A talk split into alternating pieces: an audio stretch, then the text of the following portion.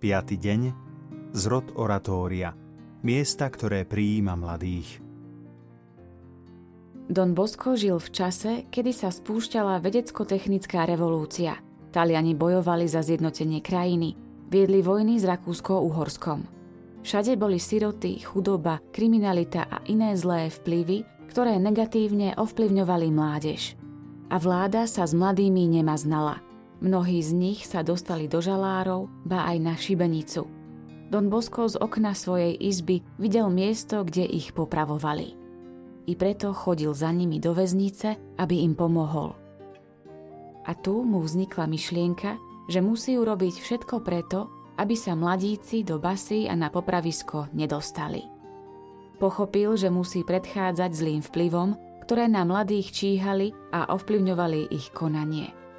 Spoznal, že mladí potrebujú prostredie, kde by sa cítili dobre a kde by rozvíjali dobro, ktoré je v nich – i vytvoril pre nich oratórium, dom, pozemské mládežnícke nebo, ktoré príjima mladých ľudí. V oratóriu sa stretajú priatelia, aby sa niečo naučili pre život. Tu sa ohlasuje aj evanielium, aby ľudia dosiahli aj ten väčší život. A v oratóriu je aj veľa hier, športu, divadla, hudby, smiechu, v duchu hesla skáčte, kričte, len nehrešte. Hra je vlastne bubon na zvolanie mladých, aby mohla nasledovať katechéza a múdre odovzdávanie pravých hodnôt.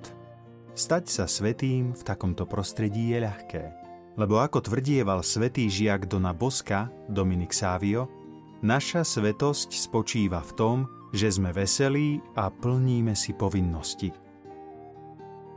Pane Ježišu, prosíme ťa o to, aby sa mladí vyvarovali miest, ktorých sa číha na ich mravnú čistotu a dobrý mravný život.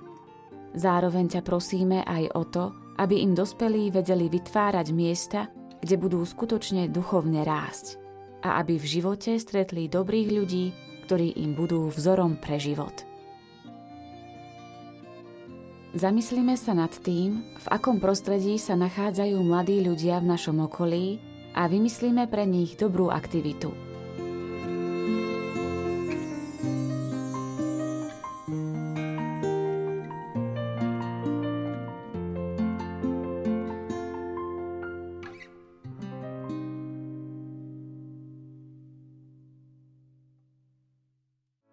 Vypočujte si aj ďalšie zaujímavé podcasty. TV Lux nájdete na deviatich samostatných kanáloch, kde na vás čakajú relácie s pápežom Františkom, kázne, modlitby, prednášky, biblické podcasty, rozhovory, inšpiratívne epizódy na pár minút, svedectvá či podcasty určené pre deti.